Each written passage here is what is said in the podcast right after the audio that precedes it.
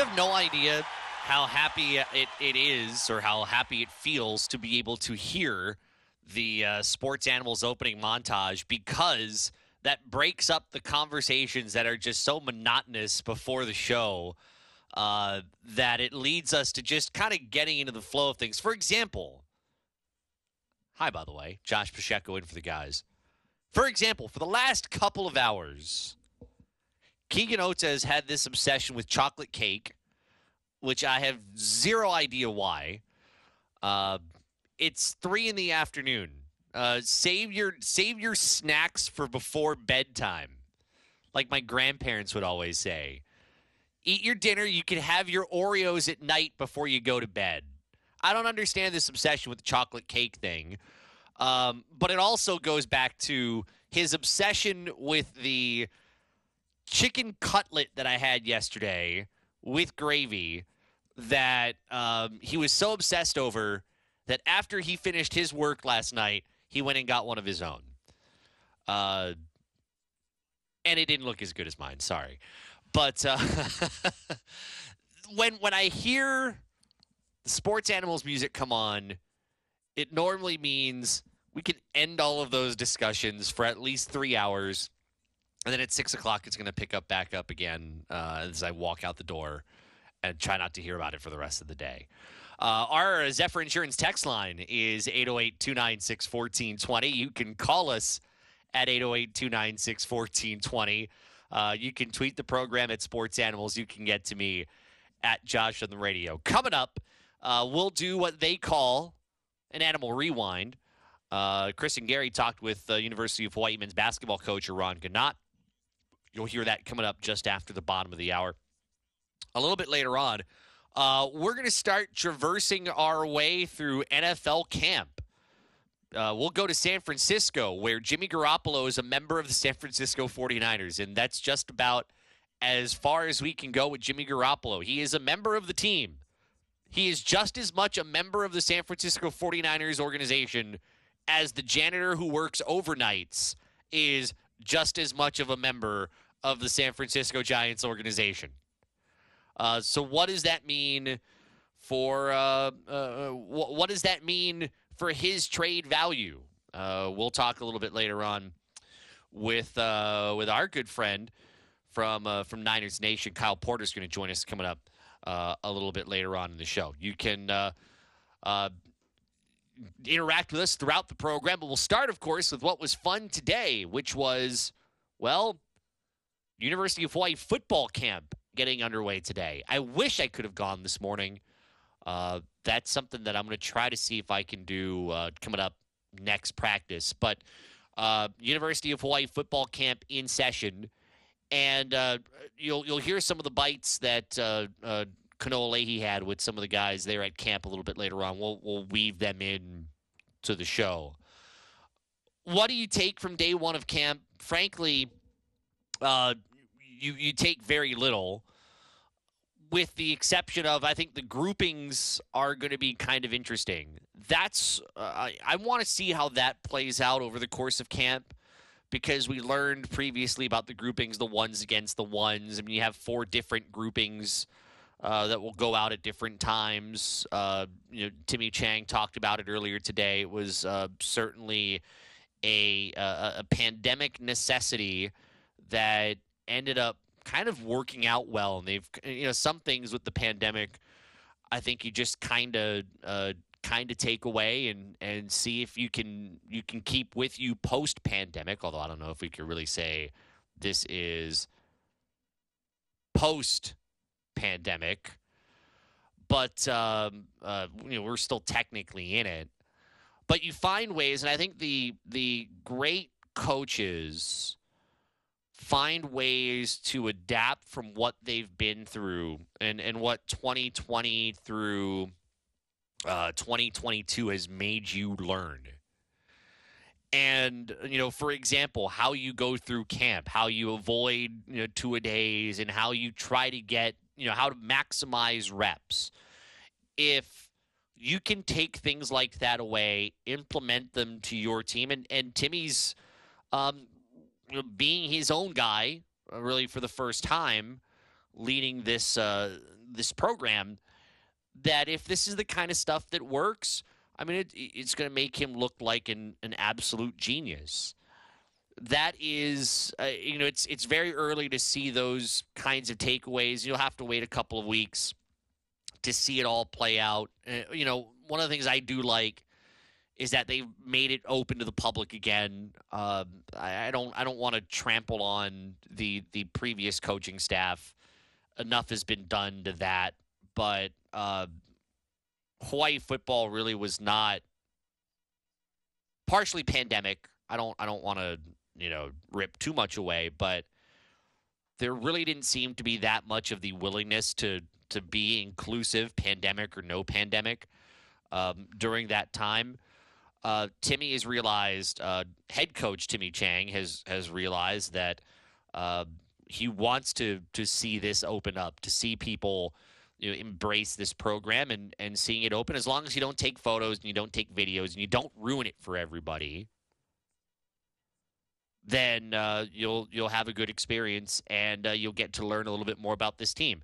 So you know, day one, all right. Uh, you know, we see everybody kind of back in. We'll see everybody kind of go through the routine. We'll learn a little bit more. Probably, I, I think within the next week is when you start to see things uh, start to solidify, I think, in some key position groups, and we'll update you as we go forward. There were a couple things that did come across the quote unquote wire, old school reference for those that uh, have followed sports for a long time, the old AP wire. Uh, Jeff Reinebold might be heading back to University of Hawaii football. Uh, this is according to the Honolulu Star advertiser Stephen Tsai. Uh, Jeff Reinebold could potentially be joining the program uh, as director of player development, and uh, you know, coach has been living on the Big Island for for a, a while. I mean, he has been doing everything from uh, NFL analyst work on Sky Sports in the UK. He has been he's got a podcast. I think he uh, he's been working with Major League Football too recently.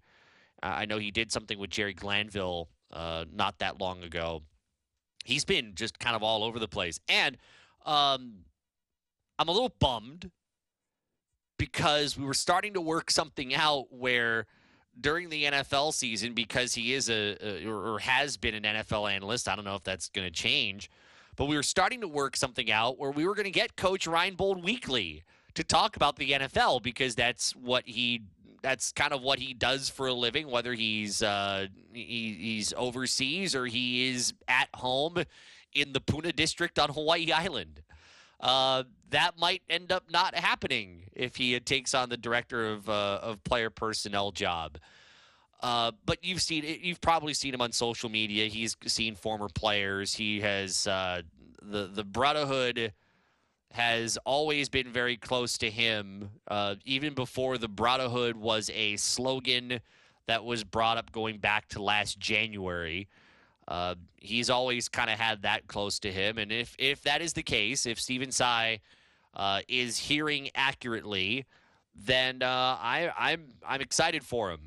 Uh, one thing that Coach Timmy Chang is mixed in, I think, in his coaching staff, he has um, he's mixed in a, a, little bit of you know new faces for for fans to get to know in the coaching staff familiar faces that are you know growing into roles or back into roles they belong being in. Think of uh, abe for example uh, and you heard the interview that that Kanoa had with him yesterday and and individuals if this isn't if this is indeed the case individuals who have deep and strong ties to Hawaii football that just they they run so strong. Uh, you always find a way to, to to bring them back, and if that's the case, and if you've got Coach Reinebold coming back into the fold, uh, I think that'd be really cool. So still a lot of stuff that you know we're seeing outside of just what is on the field that uh, that's still making news around this Hawaii program as we get ready for Vanderbilt. Gary Dickman was was just here a little while ago uh, before we got on the air, and, and, he brought up a good point this morning that I wanted to to, to touch on, which is scheduling. And and the reason why I wanted to touch on it was what Hawaii has right now, schedule wise. I think is is uh, with Vanderbilt later. You got you got Stanford and Oregon on the schedule, so on and so forth. But um, what I'm kind of interested in is something Gary said. As conferences start to align a little bit, and, and we'll talk about this a little bit more coming up in the next segment, as conferences start to get a little bit bigger, um, you know, the super conference conversation, how much of a need is there for Hawaii to be on the schedules? And and Gary is right. Um, you want conferences to still want to play you. You want conferences to still schedule an, uh, enough of these non-conference games so that a, and I, I, I hate to put it this way, but um, you know those body bag games that people talk about all the time. You still have them. Uh, you are part of, uh, you know, a, a group of schools in the group of five that you could use any extra sort of uh, uh, any extra sort of revenue you can get that will help your athletic department. I think you want that. So if that means you are going to Oregon, even if it's a one off, you want to keep those games. You want Oregon, UCLA, you want Washington, you want Michigan, you want them on your schedules. I'm a little concerned based on college football playoff and what everybody's talking about and and, and honestly the advent of one more thing that has become you know, even even more relevant in weeks 0 and 1 that could lead you to less of that. I'll explain what that is coming up uh, in just a little while. And yeah, a little bit more on conference realignment because we've learned a little bit on some reporting on where uh, the Big Ten might be looking at and uh, what that could mean, for example, the Mountain West. Uh, if the Pac 12 continues to dissolve, what is there for the Mountain West to work with? So uh, that is still to come here on the program. Sports Center update with Keegan Ota coming up in just a little bit. An update on the Subway Series, which is good. Uh, Mets are up on the New York Yankees right now. Aaron Judge is at the plate. It's a, a big moment there in the seventh inning, and the New York Yankees look vulnerable as we get toward the trade deadline. And there is interesting, well, I wouldn't call it trade deadline news, uh, but in Major League Baseball, one player's value just hit just a nosedive. Like the stock market has never seen something nosedive so hard. Uh, we'll talk about that coming up a little bit later on in the program. If you missed Chris and Gary with University of Hawaii men's basketball coach Eran Ganot, that coming up in less than 15 minutes.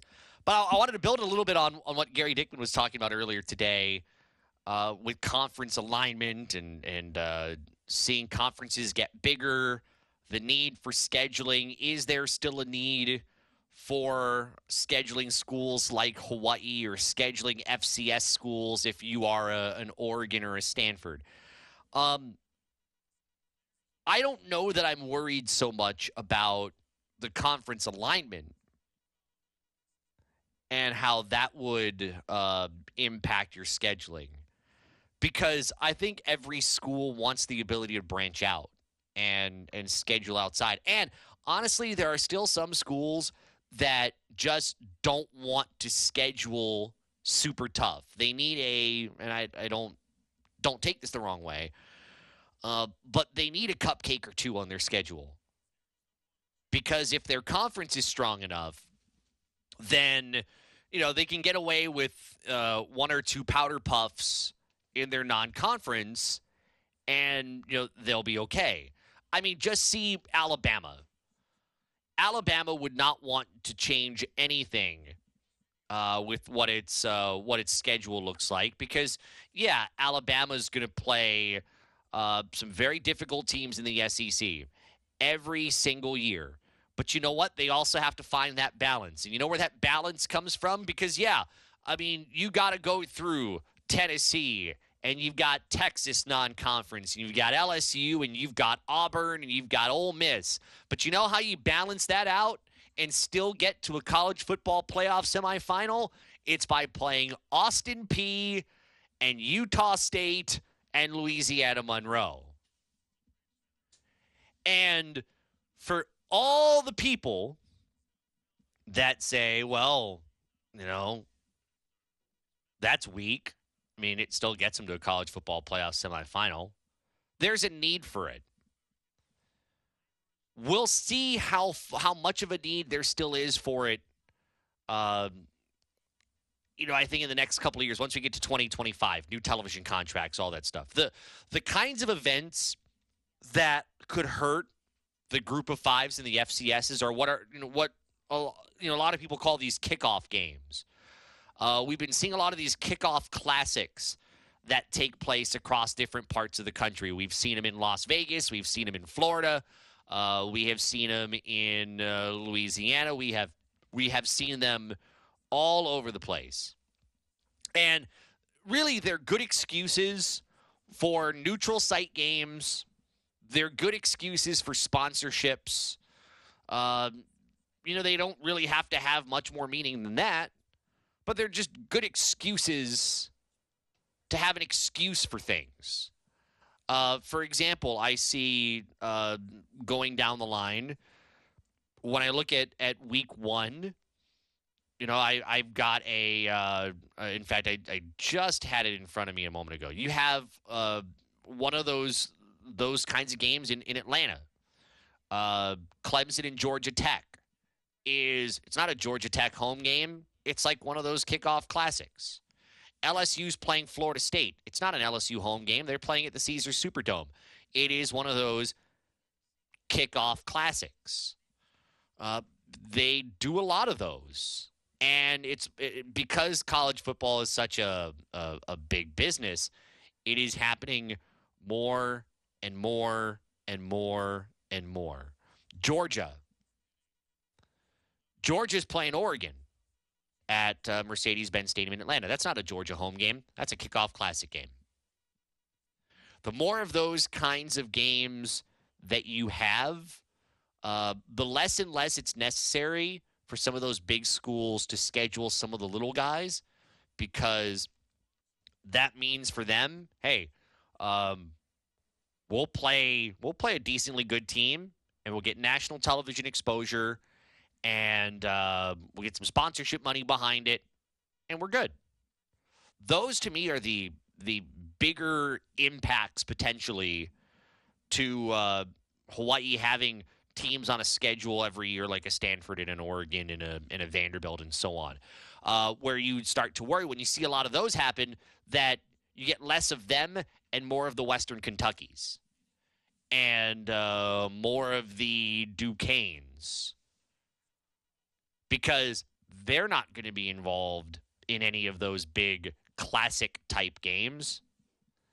And all the have nots and the left outs are going to be put in that that little area and they'll all have to go and play themselves and figure out opportunities to play themselves. By the way, um, I'm going to give you an upset special in week one of the college football season.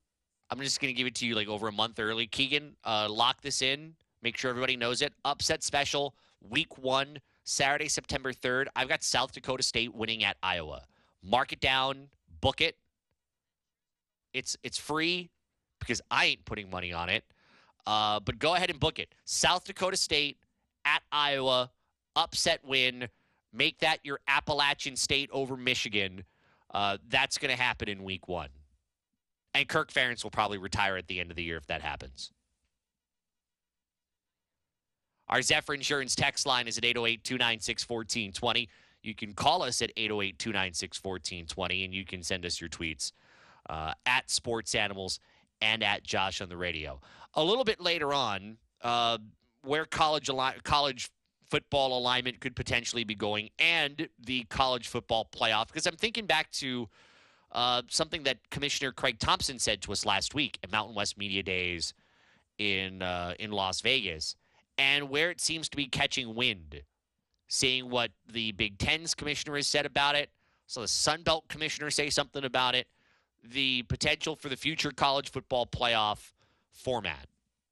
That coming up in just a little while. Keegan, by the way, I saw you go wow in the other room after uh, after I made that South Dakota State upset pick of the century of the week.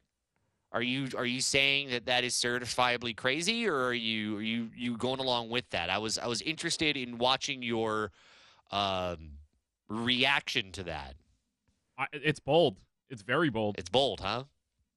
I mean, that's my reaction. It's bold. Look, um, people don't pay me to be vanilla uh, on this radio show. I am not paid to. Uh, I, am not paid to serve you uh, a cake with vanilla frosting.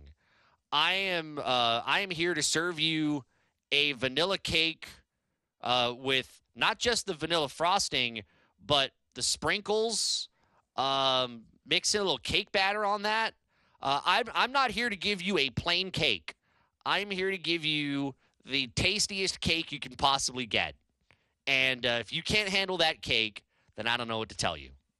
That is what I'm here for. Uh, South Dakota State, by the way, you know, they're not North Dakota State, but they are good. uh, but mark it down, book it. South Dakota State in uh, in in Iowa. I think uh, I think the Jackrabbits are going to win it. Leroy says, Love North and South Dakota teams. There is nothing to hate about North and South Dakota teams. Uh, and Texter uh, from the 722, do you know their nickname? Yeah, I just gave it to you. It's the Jackrabbits. The team that's going to beat Iowa. Yeah, the Jackrabbits. That's who they are. Uh, and I think they also said something else to that, saying, uh, I saw them play HPU in men's basketball at Blaisdell Arena about 20 years ago. Man, college basketball at the Blaisdell Arena 20 years ago. Now you get no college basketball at the Blaisdell Arena. Uh, but South Dakota State is uh, is is certainly, uh, you know, in, when it comes to FCS football, South Dakota State's one of those teams you have to watch every year, just because I think they are. Um, they're always competitive, and and you know, look, every every year you're going to have a couple of FCS schools that will um, that will win a uh, they'll they'll win a game over uh, an FBS opponent, and every year you don't want to be that FBS school who loses one of those games, right? You want to be the one that doesn't get burned. I still hear people bringing up uh, sad memories of the past on that. But when it's not your team, like I'm willing to bet when it was Appalachian State who beat Michigan, how many people were rooting so hard for Appalachian State. And that any time, and I'll I'll be honest, if there's a close game between an FCS and an FBS school, five minutes to go, fourth quarter, FCS school, the chance to win, you know, the, you could have Georgia Tech and Clemson on on your TV, and I will easily turn that game off to go see what's happening with that FCS school to see if they can pull pull away with it. And maybe it's because I, you know, my broadcasting background is more smaller school, going back to my time with UH Hilo, that I have a little more of affinity for the smaller school, the the FCS school. Um, but in football, when it isn't always the ability that the smallest can beat the biggest, when it happens and when it has the chance to happen, man, you go and jump and just look at it and see if it can happen. And uh, and, and and that's that's why I would want to see that any day of the week.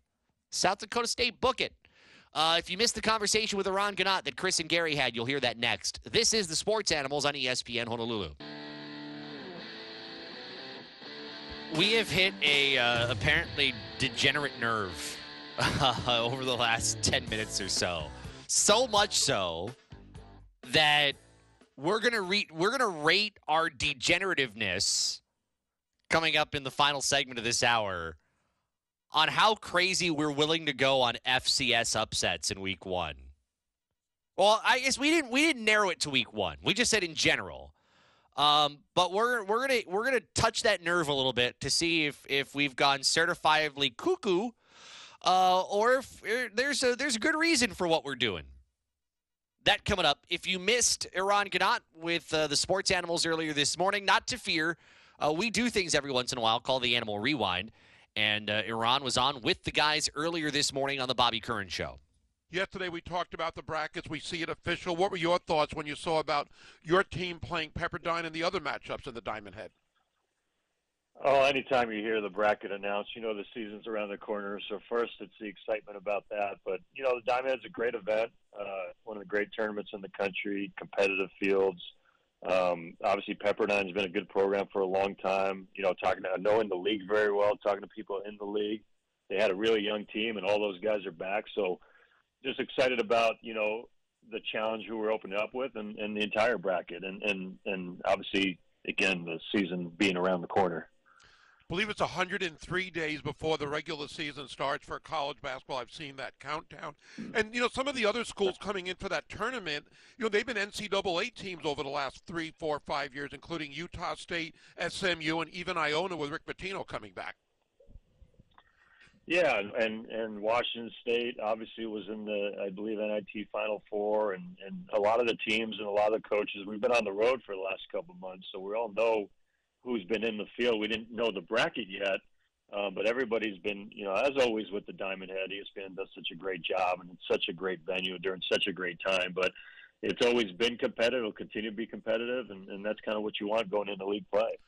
I want to pass along a question. A listener just texted us a few minutes ago. They were just wondering if there's an update on the status of Juan Munoz with the injury he had last year, missing the season. Is he able to scrimmage with everybody? Is he healthy right now?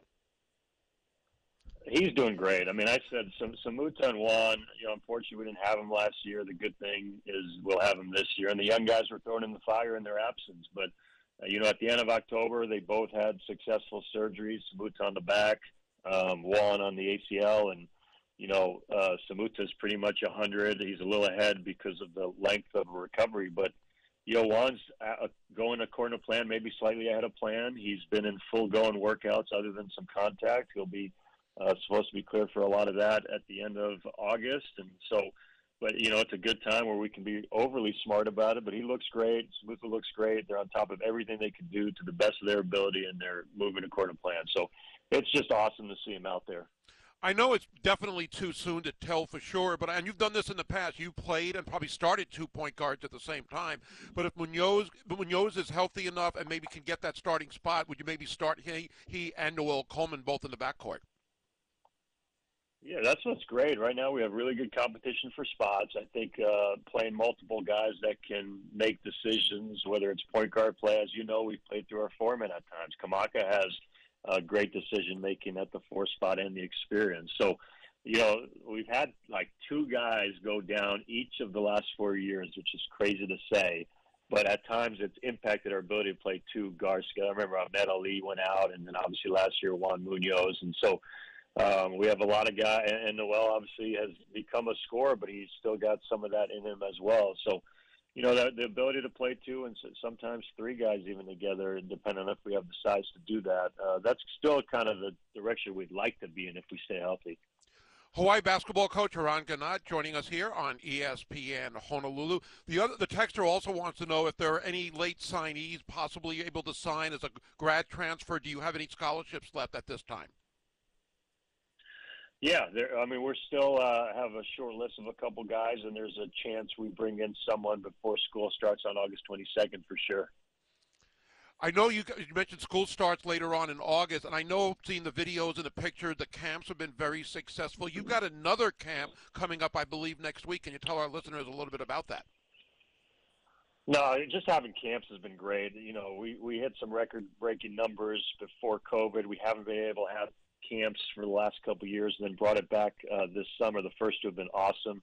Um, you know, our first or second year here, we brought in this August camp, which has been one of our most successful ones. So, August 7th, 2nd to 5th, it's a great time. You'll learn a lot. You'll get better during the camp. You'll have some things you can take home with you. Um, our staff will be around. In this case, you know, we've always had our guys around, but all our guys will actually be around uh, because they're here, obviously, just finishing up right now, week five of summer workouts. So, like I said, great time, meet new friends, great relationships, and, and, and obviously getting back to the trend of having these camps every year. We added a team camp this year.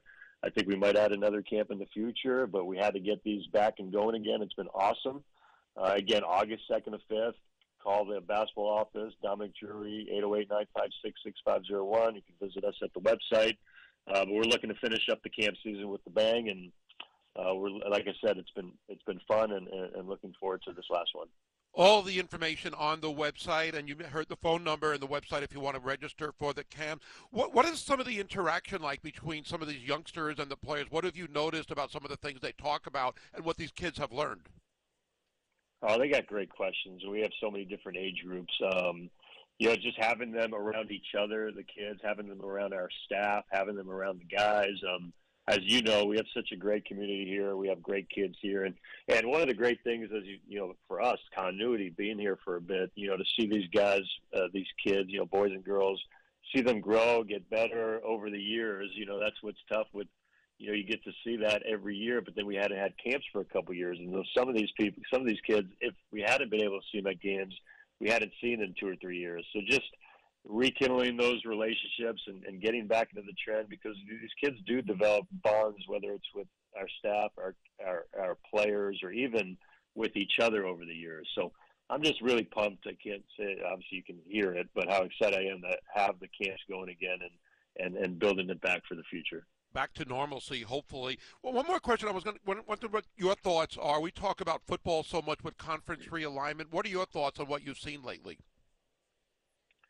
It's been it's been uh, interesting several years, obviously, in, terms of the changes that have happened in the landscape of Division One athletics. I mean, I could have a long-winded answer to that because we've kind of made this full transformation of professional sports.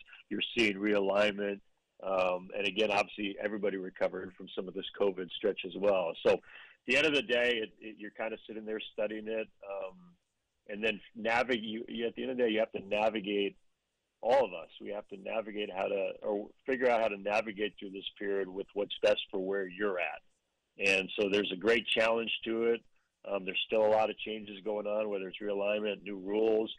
Um, but I'm looking forward to the challenge. I think we have a we'll figure out how it can all work and work well for us here in Hawaii. Looking forward to the season starting not that far away. And again, the camps August 2nd through August 5th. All the information at hawaiiathletics.com. Eran, thanks for spending a few minutes with us. We hope to keep in touch. As always, I appreciate it. Thanks for having me. Good to have uh, Hawaii's men's basketball coach uh, on the uh, show earlier this morning. If you missed it, again, uh, you can catch it on demand uh, at espnhonolulu.com and also on the Sideline Hawaii app. Of course, uh, the, the few things remaining on the schedule, the uh, actual announcement of the Rainbow Classic. We know the teams as uh, they were uh, leaked out. I think it was by Rocco Miller from from bracketology.org. I think he was the one that leaked it out uh, and the actual times and, and, dates. We believe it's a, a, Friday, Saturday, Monday event for the uh, for the Rainbow Classic to open up the season.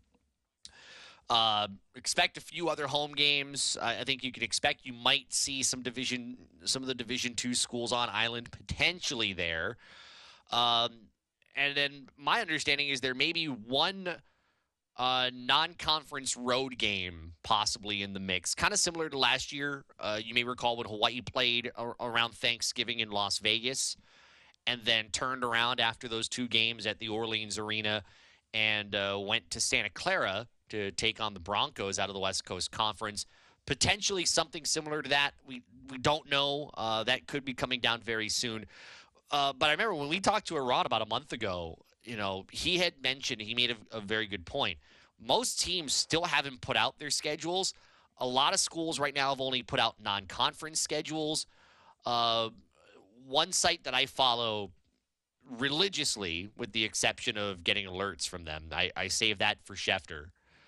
Um, is no, I save it for Woj, not Schefter. Is uh, the D1 docket, and every time a school comes out with a uh, uh, with their schedule, they put it out there and they mention how many schools have have done it. And so far, the amount of schools, what are we, July, August, September, October, we're about three and a half months away from the start of the season. 50 schools out of 363 have released, at the very least, their uh, their their non-conference schedule. Uh, but there's still plenty more to go, and there's still a lot of schedule maneuvering uh, going along right now. Just take those old records on the shelf. Got to look at Sports Center coming up at the top of the hour. Keegan Oates has got that on uh, kind of a quiet Wednesday night in Major League Baseball with a few games going on. Uh, getaway day for some teams, so you got a lot of matinee games in the schedule. Don't tell me, don't remind me about what happened in the San Francisco Giants today. We don't need to talk about it. It's not in the show rundown. We're to just act like it never happened because it hasn't happened for decades. What what ultimately happened today? Um, for whatever reason, we I gave you an FCS pick to to lock in, and all of a sudden now I think we have I don't want to call it a competition, but I think we kind of want to see. Uh, I, I'm not a I'm not a gambler. First off, by the way, I, I don't I don't bet on sports. Um, I don't look. I want to keep my money, not lose it. So uh, I'm I'm not, and I know Keegan, you're not either. Uh, so keep in mind as we go across this segment, this is like the cashless degeneration of this topic. But we're kind of trying to figure out here, uh, thinking about FCS upsets, which one of us is the worst degenerate of thinking about the FCS upset to cash in? I gave you mine, which was uh, Iowa losing to, uh, to to South Dakota State, losing to the Jackrabbits. Uh, why? Because you know what? FCS football in, in the Dakotas, uh, very good, uh, underrated because most people don't watch it, but you should. And so, uh, anytime we can give love and give credit to what uh, what they do there in the Dakotas, we should. Iowa was a 10 win team last year. I say uh, they'll be 0 1 to start the year when they take on uh, South Dakota State. Uh, Keegan, you gave me several, but I want you to give me one. Give me the one that you believe in, uh, and we'll we'll go through the the honorable mentions after.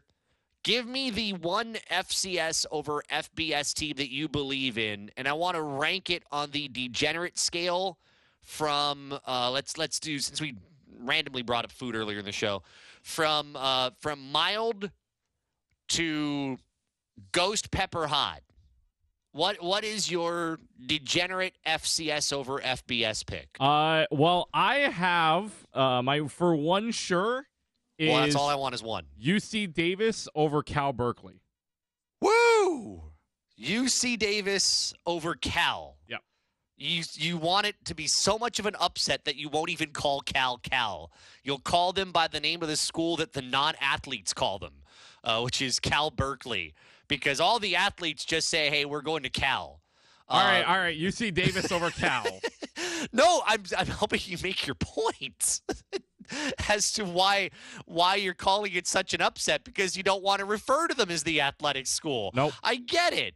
Um, this would be an an even bigger upset because UC Davis athletically they don't put much into their athletic department. They really don't. Um, I was just there for baseball. Was it was it April? and there I don't I don't know whatever happened to it. It it must be fine.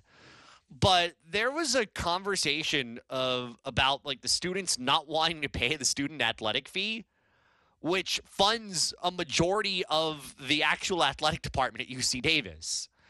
And it must have gotten shot down, but there was this worry that maybe UC Davis's athletic department could fall apart if you don't have the student fees that help to prop up the athletic department. It must be fine. Uh, they do play at Cal. It is a week one game. Uh, let me just ask though, why? Before before I, I grade this on the hot sauce scale of degeneration, why do you have UC Davis over, as you call them, Cal Berkeley? Okay, in recent, the reason why is that if you look at their schedule in recent years, they have played some FBS teams close, and one of them is San Jose State, who Hawaii, you know, who Hawaii plays Right, normally, right? So they played them close and actually beat San Jose State in that year that they played them, forty-four to thirty-eight. So you go by that, and they also had a pretty decent year last year as well. Now I don't know much about the roster. Obviously, I'm not going to look that in depth into it. But what I'm hoping is that with Cal not really, with Berkeley not really doing all that well in football, like they're not very prominent in football, like from what I remember Uh huh. in recent years. They unless, haven't. You're right. They're right. You're right. I mean, they haven't uh, been in near anywhere near the Pac-12 championship game. Nowhere close. So I'm saying maybe one team is on an upslope, maybe one team is on on a on a downslope. Berkeley's gonna go ahead and lose their footing on this. They're gonna get caught off guard. I think UC Davis wins this. So, okay, translation.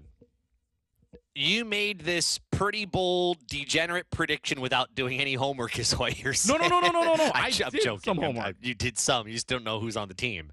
Um, but here, let me help you on on your uh, on your pick before I tell you how certifiably insane this is.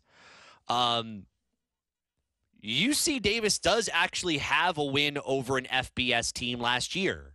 They beat Tulsa last year, and Tulsa out of the American.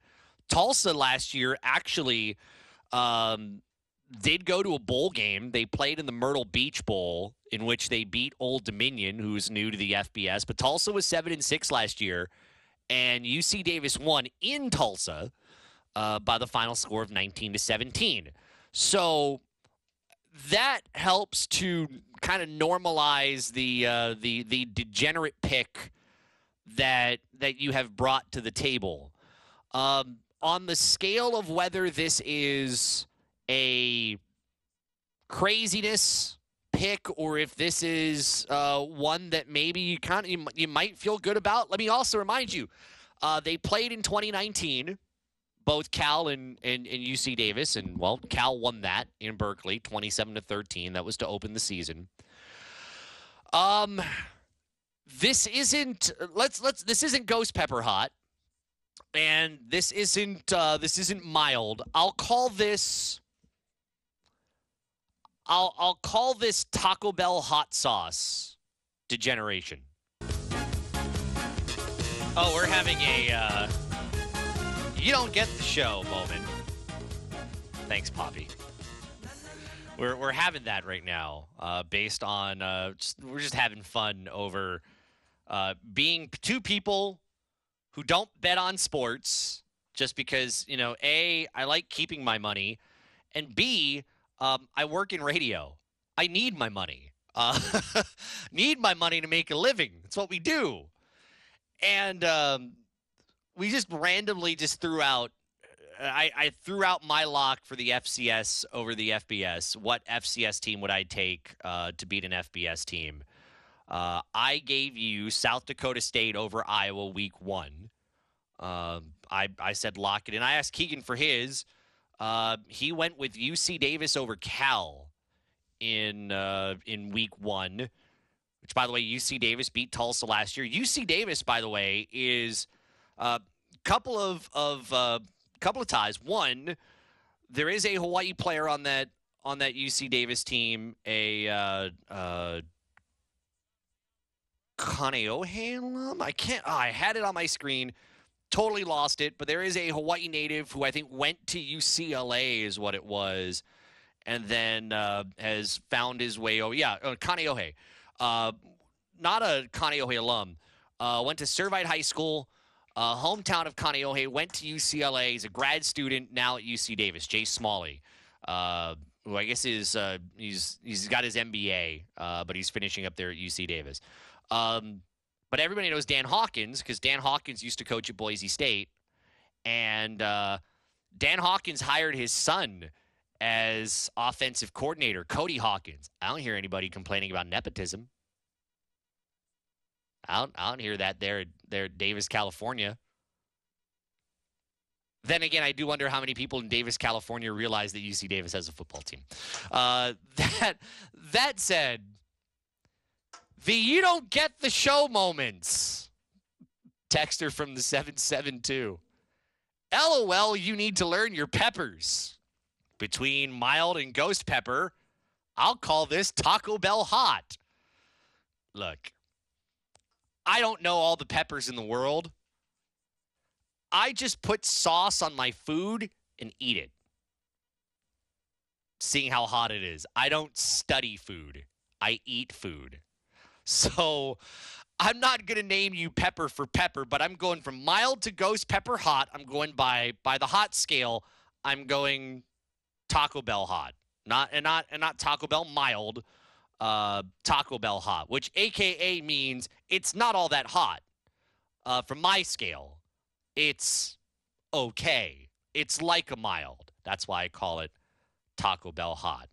Uh, that's where I'd put yours, Keegan. It's I, it's it's not a bad uh, it's not a bad FCS over FBS take. Honorable mention though, you did give me a certifiably crazy one that involved San Jose State. You want to you want to tell the audience which one you were willing to throw out If just I- a little while ago? If I can, f- yes, uh, Portland State over San Jose State. It was it was one of two. It was one of the two Mountain West teams. Portland State over Fresno or Sa- over San Jose State or Cal Poly over Fresno State. Um, both are borderline ghost pepper on the scale.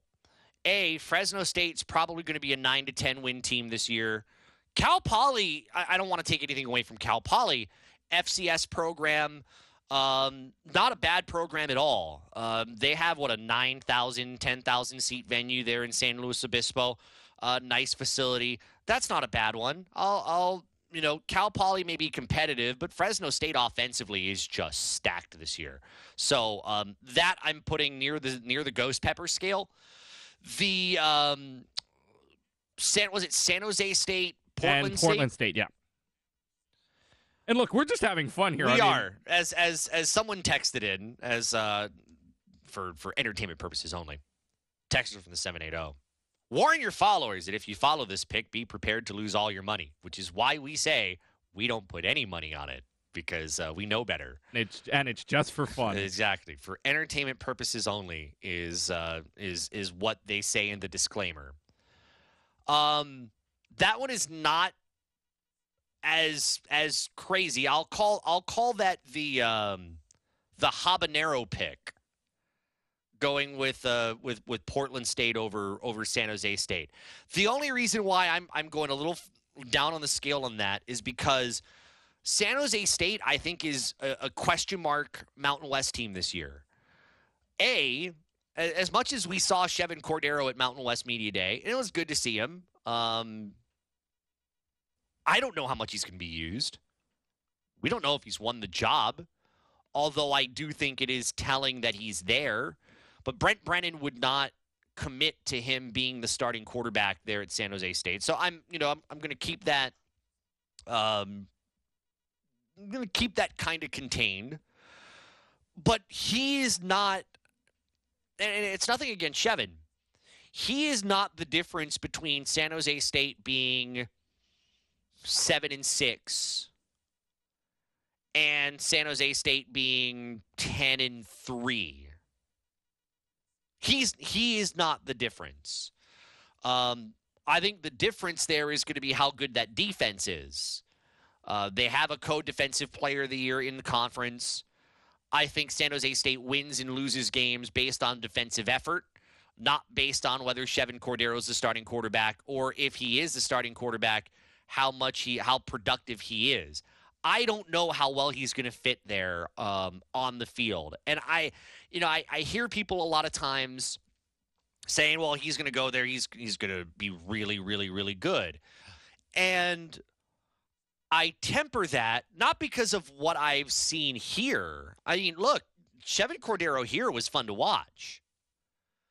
It is never a given that when a quarterback transfers to another place with the talent that they possess naturally, that they are a guarantee to have results. Let's take let's take Homer bias out of it for a second, okay? Um, we can we can root for him all we want, um, but let, let's take let's take rooting out of the picture. I don't know how well he will do at San Jose State. I don't care about allegiances. That is an offense that brought in a Nick Starkel. Uh, just what last year They cycled through a couple of quarterbacks. They had a running, you know, Nash was a uh, more of a part-time quarterback, uh, you know, part-time wide receiver when he was at the helm. Starkel uh, last year, man, what do I recall with, uh, with with with Starkel a year ago after being at Texas A&M and and and at Arkansas. Uh, Starkel a year ago, what? Uh, he had nine touchdowns to seven interceptions, and he threw for 1,600 yards. I mean, he was okay. I'm always, uh, we're always reminded the same things that were said about Chevan. Oh, he's too small. I mean, he, I, I, I know some people have said, well, he looks like he's grown. I mean, I stood next to him at, at Mountain West Media Day, and I'm not sure that he's grown. Um, I think he's grown wiser. I think he has uh, grown as a competitor. I don't know that he's grown to the point where he is a different quarterback uh, at at San Jose State, where we're talking about all conference type. I don't know. This is a conference that might actually be kind of devoid of of all conference type quarterbacks outside of a, a you know Haener at Fresno and and uh, you know, Bachmeier at Boise State. But for those that think, okay, he goes to San Jose State, all of a sudden San Jose State's a totally different team. I don't know about that. So you know that that's on a smaller scale. I, I'm not sure that San Jose State is as successful as uh, you know maybe they were a couple of years ago. You know, last year, and I and I remember um, Brent Brennan telling us this a year ago, or, or not a year ago, uh, last week, saying that you know last year was kind of a disappointment. This year for San Jose State, you mentioned Portland State. That's a Thursday night game.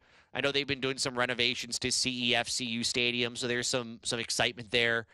Um, but I'm looking at their non-conference because remember uh, we see them. Hawaii sees them the final weekend of the year um, in San Jose, the Saturday after Thanksgiving. I'm looking at their non-conference. Portland State should be a win. I'm not. I'm not going to go all out on that upset pick. Auburn will be a loss. Uh, Western Michigan they have in San Jose, and then the other one they go to New Mexico State because we all do. Uh, they go to New Mexico State. I would imagine that that game is a win for San Jose State. So that's what I, I think. At worst, they're two and two out of conference. At best, they're they're three and one. The Western Michigan game, I think, is the the biggest toss up. And then I look at their schedule over the course of the season. San Jose State's road, I think, in the in the West Division. Listen to where this road goes through outside of what they have within the West Division. Their Mountain Division opponents, probably the lightest slate of most teams in the conference. Um, at Wyoming, which will be tough, but Wyoming, what bottom three in the Mountain Division? They've got uh, Colorado State, which, if I'm not mistaken, what was that? Bottom three Mountain Division. And then they've got Utah State, which I believe was third in the Mountain Division in the preseason uh, preseason projections. They don't have Boise. They don't have Air Force. I mean, that is um, that's a pretty easy road outside of your own division. They have three, four, and five in the Mountain West Mountain Division. The only te- the only other team they don't have out of the Mountain Division is New Mexico, which they are projected to be the worst team in the Mountain West, and it's not close. Um, and of those teams, Utah State at Utah State, Colorado State at home, Wyoming on the road. Um, that's gonna be difficult. That's two road difficult road games, but outside of that, I mean, that's a pretty advantageous conference schedule. Top three in or top two in your division, San Diego State, Fresno State, those are road games. That is, those are two Big tests for San Jose State right there. Forget anything in the Mountain Division. They get they get the cupcake part of that outside of not having New Mexico. Um, Fresno at Fresno State and at San Diego State at Snapdragon Stadium. Uh, those will be uh, will will be different difference maker types of games. It is the Sports Animals. I'm Josh Pacheco. You're listening to ESPN Honolulu at 92.7 FM and 1420 AM. All of our guests, when they appear, they do so courtesy of our hotline. Uh, you can get in touch with us on Twitter at Sports Animals. You can get to me at Josh on the radio. We were uh, we're, we're kind of branching off of what we were talking about our uh, our our non money spending, entertainment only, degenerate FCS over FBS picks, and uh, and and that's where we landed. One of us with UC Davis, coached by Dan Hawkins, and uh, the other one being me, going with uh, with South Dakota State. Leroy texts in. Looked over the schedule, but do not know much about FCS teams. I follow the Dakotas because my uncle played guard for North Dakota at 150 pounds, 145 at Maui High. Great athlete, coached at Kailua and Kahuku. Who's your uncle, Leroy? Tell us who your uncle is. Um, would love to know a little bit more about uh, what it's like playing football in the Dakotas, where I'm sure it, it's it's an assumption. I realize uh, but I'm sure in the Dakotas, those teams, North Dakota, North Dakota State, South Dakota State, those are like pro teams there. Those are parties. And in fact, I mean, we've seen it when, when the FCS championship games are on television, when they put them on ESPN or on ESPN Plus, when they're on television, you should see the scenes the sights, the throngs of people who are having fun around football in the Dakotas. It looks like so much fun, like the the the the kind of a place you'd want to be, frankly. And uh, that's the kind of party you want to have every week. That's what you want to see Hawaii bring back. Uh, is is that kind of a party every week around its product? Uh, when we come back, staying with uh, college football, we're hearing more conference commissioners who are being asked about the college football playoff after 2025. I'm thinking a lot about Craig Thompson, why it all matters. We'll talk about that coming up in just a moment. Uh, walk off there at Citi Field, Mets over the Yankees, three to two. Uh, walk off RBI single, and uh, New York, that would be uh, the Mets. They've taken the, uh, the the the two games in that series from the Yankees. Uh, if if I'm not mistaken, that's a two game series that the Mets just swept. Wow, uh, incredible to see how that's happened, and frankly. As we get the All Star, the the hangover from, from the All Star break is gone. The trade deadline's now what seven days away, I think it is, and maybe even less than that. That uh, this brings out some real, real concerns for uh, uh, you know for the New York Yankees. Yeah, you still got the best record in the American League East, but they're kind of playing average ball right now if you think about it. Keep in mind as well, um, Giancarlo Stanton is on the DL. They just lost, I think it was Michael King. He may not be back this year. Their bullpen is kind of shot right now. What, what, what is that, Keegan? They're two and five since the All Star break. Yeah, two and five since the All Star break. Not a good time to be scuffling as they are. They don't look like uh, a team that is one of the best in the American League. And, and we had this conversation with Casey Stern. If you missed it yesterday, uh, it's on the Sideline Hawaii app in the uh, the best of the show uh, or the Sports Animals on Demand. In case you missed it, and and part of that conversation was the fact that um,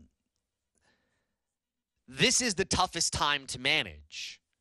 You've got this massive, massive lead in the American League East, and you know the expectation's always been in New York. It's you've got to win a ring, and they've been well on their way there. But watching them play right now, being two and five since the All Star break. It almost looks like it's nothing like that, and that is uh, that's kind of the scary part. If you're Brian Cashman and if you're Aaron Boone, specifically Brian Cashman, I mean Aaron Boone can only do so much at this point. Um, if you're Brian Cashman, you must win the trade deadline. You must make big moves, which means if you've got to go and get Andrew Benintendi, even though he's not vaccinated, which means uh, he's not going to Toronto, which could be a problem. Uh, if you've got series remaining north of the border because they won't let you go if you're not vaccinated, um, you got to make that move. You got to make that move. You need a bullpen arm. You got to get a bullpen arm. Uh, you got to get a starting pitcher. Uh, you you cannot come up empty. That's the gist of what I'm saying. You can't come up empty between now and the trade deadline. And if you do, and the Yankees don't win a World Series, Cashman's job is, is as good as done. And and Aaron Boone's job could very well go with it. Um, even though I think he's done a a fine job given the circumstances. But uh, uh, man, uh, it, to see the Mets actually playing well right now, 61 and 37 are the New York Mets, best in the National League East, and uh, out clutching the Yankees, frankly, in these two games. It's pretty astonishing to see. It is the Sports Animals. I'm Josh Pacheco. I see you on the phones. We'll get to you in a moment at 808 296 1420. You can text us via the Zephyr Insurance text line at 808 296 1420. You can call us at 808 296 1420. And you can tweet us. Uh, you can tweet us at Sports Animals. You can get to me directly. Uh, I am at Josh on the radio. Let's uh, let's say hi to John, who is a Cubs fan who who probably cried yesterday watching Willson Contreras with his final at bats at home. Is that what you did yesterday, John? Well, it could be. Yeah, if they're any good, I suppose we got to get rid of them. But uh, you know, uh, that seems to be their philosophy. I was just kind of happy that uh, the Cubs haven't lost since the All Star break. Uh, obviously, they're they're not going to be relevant like come September or something like that. But right now, they're getting back to the place where they're at least watchable, and I suppose uh, I'm kind of happy about that. My goal this year is to be above 500, which doesn't sound too lofty, but uh, you know that's what we're going for. Your goal is to wow. Uh, your goal is to not be uh, is to not be below 500. What is at 500 be- okay? No, I want to be over Okay. 500. They're like 17 games below 500. Oh, good luck. So, yeah, so I, I think I think they can do that by the end of the season. They're not going to be uh, they're not going to be like in the playoffs or anything, but they could be like at least a 500 or better team. That's what I'm saying by the end of the season. You know, all I know So I- I is think that's possible. all I know is um, when uh, the season felt over to me, uh, and I'm not a Cubs fan, but it, it felt like the Cubs season ended when everybody was hugging Willson Contreras at the end because they knew you know the Cubs weren't gonna weren't gonna do anything this year, that he was gonna get dealt, and that it, it felt like we had reached the end of September watching that yesterday, and it's kind of hard to see that, but. Uh, uh, that's kind of what it felt like for your team season, and I, and I apologize for that. Hey, you know what's interesting though is that I was real upset when they uh, got rid of Kris Bryant, but Patrick Wisdom has actually been more productive since they traded Kris Bryant like last year. So I'm kind of like, you know, because how often do you see Kris Bryant on the front page of the headlines now? Like never. But Sure. uh, so uh, no, I'm just kind of I get it, but. Uh, and by the way, Ian Happ too. If they're an all-star, I think they're philo- like we got to get rid of them. I'm being sarcastic, but I'm just, you know, uh, but I just kind of maybe in a couple years they'll be relevant at this year. I'm this year I'm just shooting for being above 500, and it seems like they are coming along a little bit. The Keegan Thompson, that pitcher, I really like. I like a couple of their young pitchers, and so at least they're building something. But yeah, they're not going to be in the playoffs this year. Hey, good to hear from you, John. Thank you for calling in. Uh, our number 808 296 1420. You can uh, text us or call us there. I, I like that. Goals. Finish above 500. Uh, we, we set goals real high. Uh, our goals hit the out time at the end of the hour. What are we so far? Oh for 1. We've uh, we've already missed one of our goals of the show today. Uh, that, that's hard though, and and I should also note something the Cubs were supposed to be players because they were supposed to get so much money with their television deal with uh, with Sinclair and their new network, their marquee sports network. That they're supposed to be players every year. They're supposed to be able to afford people to to spend money to win games, all that stuff. Remember that? That was supposed to be the whole goal of having a network is to be competitive and here they are and quite frankly it's been kind of weird to see them uh, not as competitive uh, that's unfortunately that's the cubs here recently we'll have the cubs by the way against the giants on sunday night baseball right here on espn honolulu uh, sunday at noon of course coverage of giants baseball presented by uh, midas hawaii uh, I promised college football. We'll get to that coming up on the other side. Oh, look what we started. Look what we started. Last hour, it was the degenerate FCS over FBS pick. Now, we're challenging people over Cubs predictions. Thaddeus texts in via the Zephyr Insurance text line at 808 296 1420. Says, I've been a Cubs fan for 50 years. It is impossible for them to go 41 and 24 the rest of the season to get to 500. I'd like to put a wager on that with the previous caller, lol. Remember, we are doing things for entertainment purposes only and for something like that i would not recommend that at all. I do i, I don't believe they will go 41 and 24 the rest of the year but you, you cubs fans can go hash hash that amongst yourselves. Because it's not like the cubs are going to be relevant in september anyway. So uh, it, it's like it, it's like when you have the you, go to a, a big party you've got the adults table and then you've got the kids table. It's rare, but we're putting the Cubs at the kids table. So you can have the conversation there. Sorry, Cubs fans. You stay there. While the Mets and the Yankees and and, and those teams kind of hang around the uh, the adult table. You guys figure out whether you can finish 500 or not. We've spent a lot of time on college football uh, over the last couple of weeks, being at Mountain West Media Day last week and uh, more media days happening this week. And um, what different conferences want in regards to what the college football playoff should look like in 2025. Uh, I saw what the Big Ten commissioner said earlier, and I'll get to him coming up in a little bit. But I like to kind of compare what the group of five commissioners think I want I, I like them being a little more on the record because they're all kind of in a in a similar boat. Craig Thompson was was you know he brought up the idea that maybe you get rid of the uh, automatic berths that you have just the best 12 teams or the best 16 teams whatever it is and they're the ones that go on to the college football playoff, which, if you may recall, I, I, I said this the other day. I think it is a bad idea. I don't think you want that if you are a group of five. As much as I am a believer that I don't like to see like the handouts given to a group of five, I don't think you want to get rid of auto berths. Keith Gill from the Sun Belt earlier today. And by the way, uh, ESPN has one of the Sun Belt divisions as the best group of five division in the country.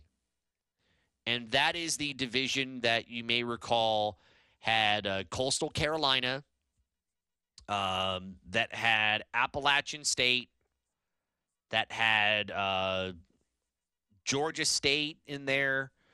Uh, ESPN ranked that that division, the East Division of the Sun Belt, the best non-autonomy division in the FBS. And we do kind of forget sometimes that Coastal Carolina was a top 15 team last year. So um, that you could put along with the American, at least in the last year of the American, as uh, uh, you know a, a really difficult difficult division. I, I and when I say the American, Uh, the American doesn't really have a division. Uh, that's just the conference in general. So you kind of have to put uh, you kind of have to put them together. Um, it was that's that's why when I saw that I was interested in in what Keith Gill had said because I'm surprised more people haven't taken this approach. Uh, he said, "quote about a, a, a potential for like a 16 team college football playoff, which has been kind of floated around." He said, and I quote, "I would be supportive of 16, but it depends on how these things are allocated. I'm less supportive of the 16 best." because I do think conference championships should be rewarded. So he says he would support something like eight automatic berths, eight um, at large berths, or six automatic berths, like six conference champions, and uh, 10 at large berths, uh, etc. But not something where it is the best 16 teams are the ones that get into this college football playoff system. And by the way, a lot of the talk, if you think about 2025 television, they want more people involved, not just ESPN. So I think they're kind of holding off on that. ESPN kind of controls all the cards here. The what I'd like to see is these group of five commissioners get on the same page. Um, and not just on a, you know, well, this is what we'd like to see. I want to see the group of five commissioners actually put on a pretty strong front here coming toward 2025. Get together and say what you want and be pretty firm about what you want. Don't waffle. Don't try to, you know, cave into the, well, I think maybe you'd want, this might be good. This maybe, maybe not so good for us. But, you know, I, I- think this could work. You know, don't, don't waffle. Like, it's not in your best interest to have 16 teams that are all, you know, just the top 16. Because how often will Coastal Carolina be a top 16 team? That is that's not your best interest. Um, and by doing so, you'd have a full-on committee. And how often would a you know I, I don't I don't know that a committee is going to um, have the best interest of the group of fives at heart. So between now and 2025, Keith Gill, uh, the commissioner of the American, Craig Thompson, the commissioner of the MAC, the commissioner of Conference USA, all of those commissioners need to get on one conference call and they all need to get on the same page and they all need to have some kind of unified message, which is, you know, we want in, we want to see the college football playoff expand. I think everybody does at this point. You know, even the big schools are saying we kind of want things to expand. But here's how it's got. Here's what we want to see as the non-autonomous group of five. Not eh, like this, but maybe it needs to be done like this. No, have some gumption. What you need to say is, we're good with 16 teams, but we need a chance.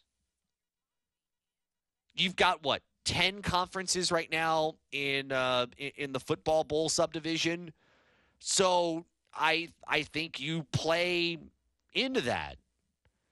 You got 10 conferences. You're going to go 16 teams. Every conference gets an auto berth and the rest of the six are at larges. And every group of 5 should try to be on that bandwagon because it's not just about making sure your voice is heard to try to get what you want, but you're also going to have to counteract what I think is going to be the narrative of the bigger conferences as we get closer to the Big Ten becoming bigger and the SEC becoming bigger and the Big 12 becoming bigger. And that narrative is, well, we're getting bigger. Um, more spots should be going to us. And you know, the the easy response is kind of the exclusion response. Oh, we don't we don't need them. Let's expand to like eight or twelve teams, and if we have these at larges, well, they're probably gonna gonna be all with us. We're probably gonna gobble them up, and if they want something, well, they can just be happy with the uh, you know, an, an, an automatic for the best group of five. They can just be happy with that. When in in reality, that's not what you want. And the group of fives need to be the ones that get together and try to make their uh, you know their case here in the next couple of years as to what is best for them because college football is not on the same page. That's why we didn't have a college football playoff expansion last year because not everybody agreed with it and it had to be unanimous on the format. So they decided that they weren't going to do it. They were going to table it and wait for a little while for television. But really, you should be saying, give us 16, give us every conference with a berth, do it like college basketball, every conference with an automatic berth and then hey, you're to have eight at larges, and if they're all from, let's say, um, if if they're all from a, a, conglomeration of the SEC or the Big Ten or or the Big Twelve, then yeah, so be it. They earned it. They earned it. Um, you're probably going to be a one and done at that point, but you know what? It's better than being a, a, a none, and that might work best. So it, it would behoove Keith Gill. Hey, I, I know you'd like this, but be stronger. Craig Thompson was on a committee. Be stronger. I don't.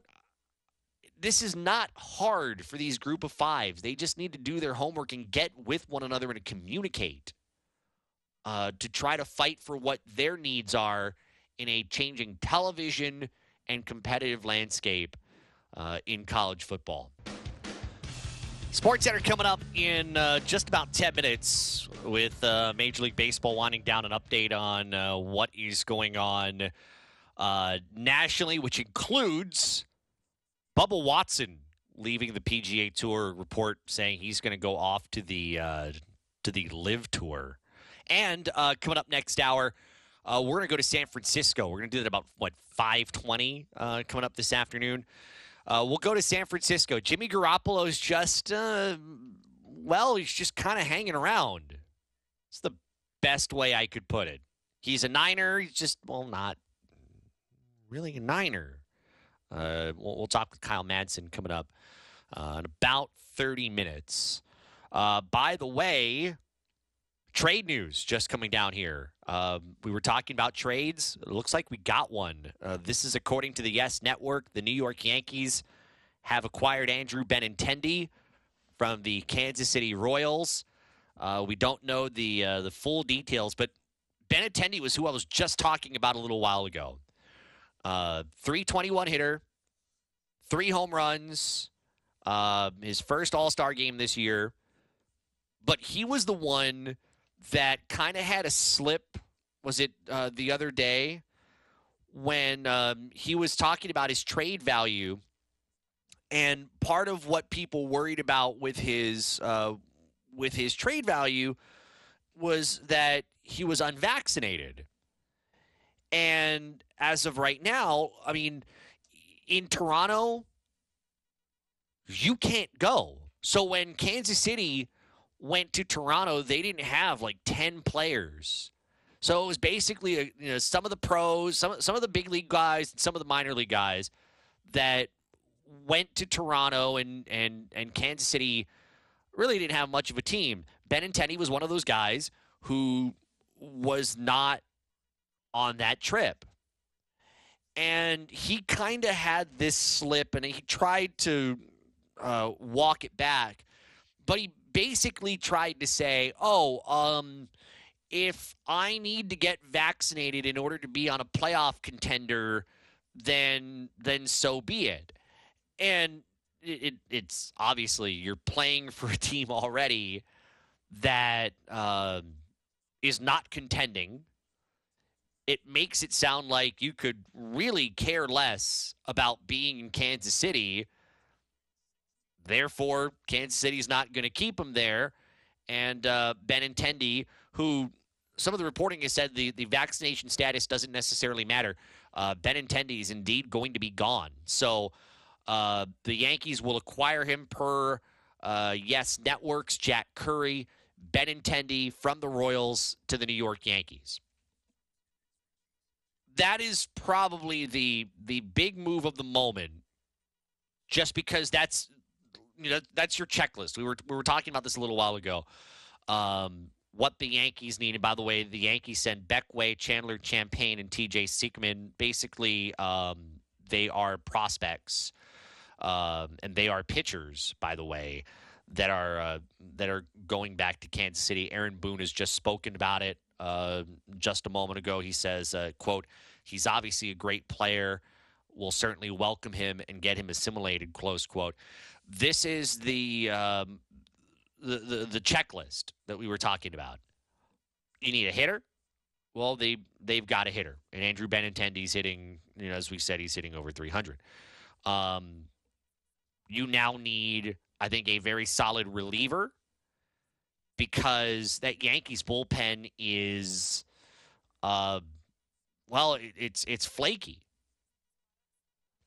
And as you know, when you get to the postseason, and I think we, we get rid of those um, ghost runner rules in, in the postseason, and, and they will go to the postseason, but you get to the postseason, um, your bullpen is not going to just be bolstered by the fact that you will take one of your starters and send them down to the bullpen and minimize your rotation. You need a strong seventh, eighth, and ninth inning guy. And right now, the Yankees maybe have what? One reliever that falls into that category? Because one of them got hurt, the other is ineffective. And what Clay Holmes may be your your best possible case, but he wasn't out there in the ninth inning because it wasn't a, a save situation. It was a it was a tie game there in the bottom of the ninth inning. It wasn't him. It was another guy out of the bullpen that blew it they won't they won't get out of a second round series. And now we were reminded yesterday with Casey Stern, best team in the AL, best team in the NL, they get byes in the first round. You get healthy, but you also get kind of um, rusty. So, yeah, this is this is check mark one. If Benintendi can stay healthy, they got to get one uh, Giancarlo Stanton back. He's on the injured list. Uh, was just put there yesterday. But now you need a reliever. You probably want another starter just because you can never have too many starters. I think at this point, you uh, uh, you want a starter, and if you can accomplish all those things, then you will have had a successful uh, uh trade deadline. It's as we said earlier, it is on Brian Cashman to make sure that this team is competitive uh, and wins a World Series. This is a um, this is a World Series or bust team. By the way, Jon Heyman on this. Uh, the Blue Jays were actually trying to get Andrew Benintendi. So maybe there's a belief that, as Benintendi actually said, if he needs to get vaccinated to be on a playoff team, that he might actually do it. Which is honestly, it's it's kind of a slap in the face uh, to Kansas City, but he's kind of showing where his uh, where his his loyalties lie. Coming up in uh, about 20 minutes, we'll get to San Francisco. Uh, Kyle Madson's going to join us from uh, Niners Nation, part of USA Today Sports.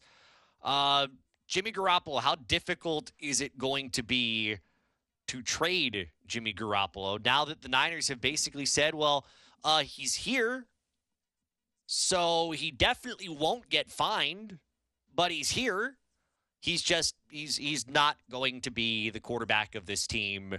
Uh, he will not have a chance for it. Uh, this is it for him. What is uh, what does that mean? And is the trust in Trey Lance being placed there too early? I will say that I, um, I, I, you can put me on freezing cold takes if you want. I deserve it. I was one who said a couple of months ago I thought that Jimmy Garoppolo would a be on this team in uh, in in week one. I also said freezing cold take. Jimmy Garoppolo would start week one, and uh, also freezing cold take. I said I thought he'd start at least half the season. But the San Francisco 49ers are making it clear this is Trey Lance's team, and uh, that there is no room for Jimmy Garoppolo anymore. So Garoppolo can be around. He doesn't need to be on the field in practice. Uh, doesn't need to work out. There really is, I guess, no no need for him. Just hang around, don't get yourself hurt until they can find a trade for you. The only problem with this in in San Francisco's earth here is this should have been done earlier. And I'm not sure what Kyle Shanahan and uh, you know John Lynch were waiting for. If they needed to be convinced just a little bit more that Trey Lance was ready for the job. I mean, it's very clear now that they believe that he is, and uh, I don't have enough to know whether he is or isn't because we haven't seen enough of him to know if he is or isn't ready to be an NFL starting quarterback. All I do know is they feel pretty comfortable, and, and that's the best we can do at the moment is to to judge two guys. So I, I feel pretty confident that know what they're doing. But if you could have figured this out in May, if you could have figured this out by the draft, how much would that have changed some of the movements here in the last couple of weeks? For example, uh, the Carolina Panthers go ahead and make a trade to go get Baker Mayfield from the uh, from the Cleveland Browns. If Jimmy Garoppolo it is decided upon that Jimmy Garoppolo is no longer the quarterback in San Francisco, and, and they've made it very clear, um, you know, and now they've given the the permission to allow him to go out and um, and and and and shop for him. You know, maybe there's a deal that's out there already. Maybe Garoppolo's not even there anymore. And some of the distraction that comes from this doesn't exist. I think there's a very good possibility of that. Timing is so important, especially when you know you've got guys who are basically at this point filler. Um, when you've got guys who you need to make sure you get value for, it is always the sooner the better. You can't wait until two weeks before a preseason game or five or six weeks before your first regular season game of the season. It is you, you've got to make that decision. You've got to make that commitment now, uh, and that's my worry. Jimmy Garoppolo is a Niner by name. I would be a, a, a little bit worried that the Niners actually don't have a trade for him in house. And by the time you get to week number one, he's either there just because he's there. I don't know if you can really cut him at this point. I don't know that you really want to. But I'm looking across the league. Who wants to make a deal for someone who could very well just be a backup quarterback at this point? I have I have heard uh, people throw out the Seattle Seahawks, for example, uh, with with Drew Lock there. But if I'm if I am Pete Carroll, I've probably made my decision at that point. Uh, Drew Lock may be a journeyman quarterback, but why on earth would I ditch him in July for someone else? It's kind of like Carolina's situation, although they seem to make it a little bit more of a competition. Darnold's there, but you're trading for Baker Mayfield. Um, why are you doing that in July? It's a um, it, it's a it's a decision that puts a lot of doubt in your locker room. It put it's a decision that puts a lot of doubt um, in your quarterback, who may very well likely get benched for a, a, a 10th or 11th hour decision. And that's, I think, what you have. If you want draft picks, you won't get many. You know, um, or they may not have the kind of value you would love for them to have. But you're not going to get a lot out of it. Uh, for someone that has been, I think, just kind of thrown around the uh, the spin cycle of the NFL conversation and his and and, his, and the spin cycle of his abilities and whether he deserves to be a starting quarterback. So we'll go to San Francisco, and not only that, um, but Deebo Samuel's situation has it gotten better? Uh, are we at a point where we may see Debo Samuel play Week One for San Francisco? That maybe there is the belief that. Uh, that relationship has gotten a little bit better or is a little bit, uh, um, you know, is is a is a little more manageable. Texter from the 497. Jimmy G recovering from surgery will not be cleared for contact middle of August at the earliest. There's a reason why there's no takers so far. Um, yeah, I, I I'm pretty sure though, if I'm if I'm not mistaken, um, part of why the Niners put that out there is I think they have kind of cleared him. Uh, they have, I think they've given the okay. Hey, go ahead and look for trades. I think they've cleared that he's going to be okay. Um, but obviously, you know, can you ever be sure whether he is ready or not just because of of, of what he did go through from surgery? Uh, BetOnline.ag, by the way, has the betting favorite for Jimmy Garoppolo's next team as the New York Giants, uh, which shows for some how little trust they place in Daniel Jones. Uh, Cleveland Browns at number two. Obviously, there's a lot to pay attention to regarding the uh, uh, the fate of Deshaun Watson. We haven't heard anything on that yet. Although, what could make a difference is that Deshaun Watson may not serve a full season suspension uh, based on uh, based on what we're starting to hear. By the way, Garoppolo passed his physical, so um, he's clear.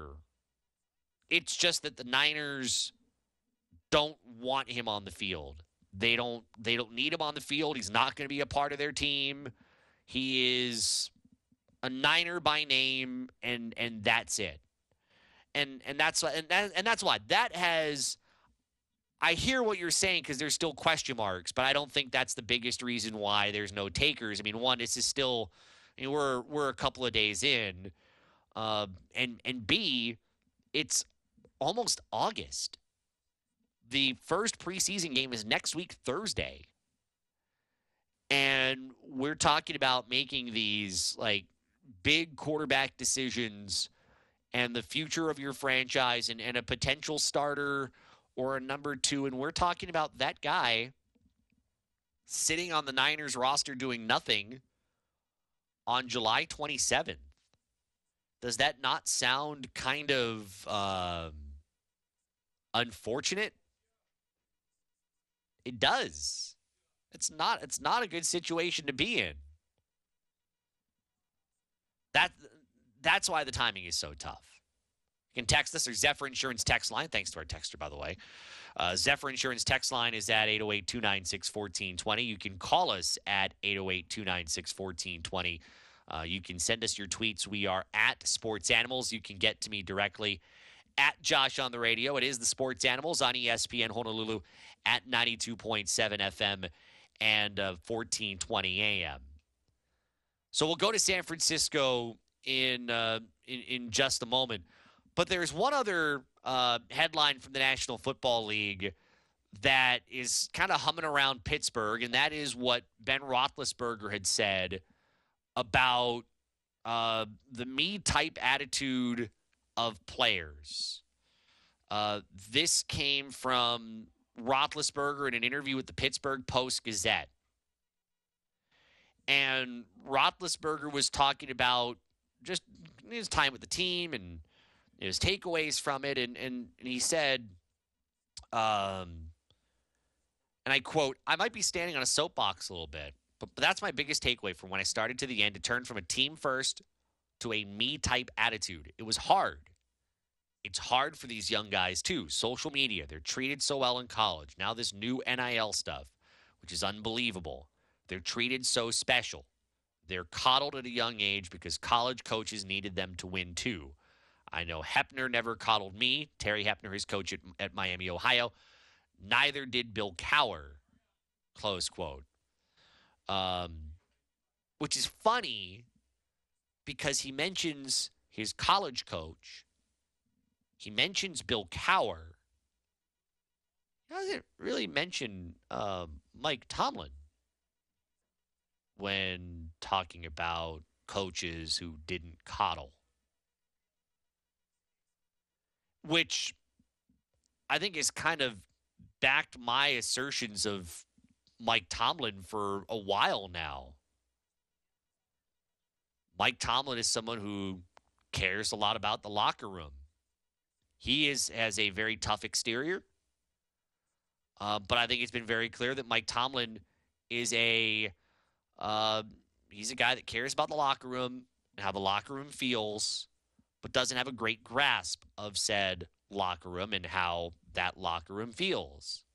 So if if Ben Roethlisberger's kind of leaving him out, uh, you can you can read into it all you want. I do. Cam Heyward didn't like it, saying the comments rubbed him a long way, uh, rubbed them the wrong way, saying, and I quote, "It looks as though we are looked at as selfish players, and I don't think that's the point. We have a lot of young players that come from different backgrounds, have experienced different things from what others or I may have experienced. That doesn't make them selfish or more of a me type attitude." Uh, there are a lot more first team guys than me type attitude. I took offense to that. Um, and he mentioned a bunch of guys, Tyson Alualu being one who was uh, a team first guy, even though there was was criticism over him. But it's not to say that either is wrong. You know, it's not to say that Ben Roethlisberger isn't right about how uh, the the NFL player has has changed and how locker rooms have changed from when he first started in the league to uh, to to where they are now. Because I think he is right, although I don't think it's for all the reasons that he says. But I do think that he is right. There is there is a lot of me first stuff going on. Uh, where I think Ben is wrong is that you can care about you. You can you can be a me first guy and not be a bad teammate. Um, you can be a me first guy. That doesn't mean you don't care about the team. It doesn't mean you don't you, know, you don't do what's best for the team. There is a stigma in sports about looking out for yourself, when in reality everybody does. Everybody does look out for themselves. Um, because that's why everybody kind of bets on themselves for contracts. That's why guys hold out and they're looked at as selfish. Um, that's where I think Ben is wrong and kind of gives it the impression. We'll go to the phone line here in a second at 808 296 1420 and, and, and gives the impression that, um, you know, this whole the, the me type attitude comes into play because it, you ca it's not exclusive. You can't either be me type or team type. You can be both. And I think a lot of times we want to like push people in a corner and we want to label them as one and not the other, but it doesn't have to be that way. And that's and, and that's where I I believe that um, you know, Ben might have been wrong in that. Uh, let's say hi to Kevin at 808 296 1420. Kevin, good afternoon. Hey, how's it going? Good. Hey, so, so lifelong Steeler fan. I've been around since the '70s when we, you know, took four and six, and would have been five if Rocky and Franco hadn't gotten hurt in the first round against Miami. But so I, I love Cam and I love Ben, and so unequivocally on this one, I'm on the side of Ben. And the reason I say that is this. Cam can make excuses as far as we all come from different backgrounds and we're all different generations, age wise, et cetera, different life experiences. I've been in the military for 35 years.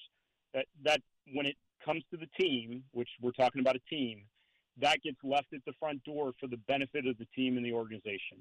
And where Ben is correct and Cam is exponentially wrong in this situation is Mike Tomlin over the last 10 to 12 years has had a ridiculously undisciplined, despite his Yep. national media opi- opinions of him, an undisciplined locker room and an undisciplined team. And if you go back and look at the Steelers over the last eight to 10 years when it comes to idiotic personal fouls on the field or celebration penalties, i.e., William Gay and a bunch of other guys that used to be on the team, or Antonio videotaping in the locker room right before they play the Patriots. I can go on and on. Or all the players that have left the Steelers and went to another team and immediately had renewed success, but they wanted out of Pittsburgh.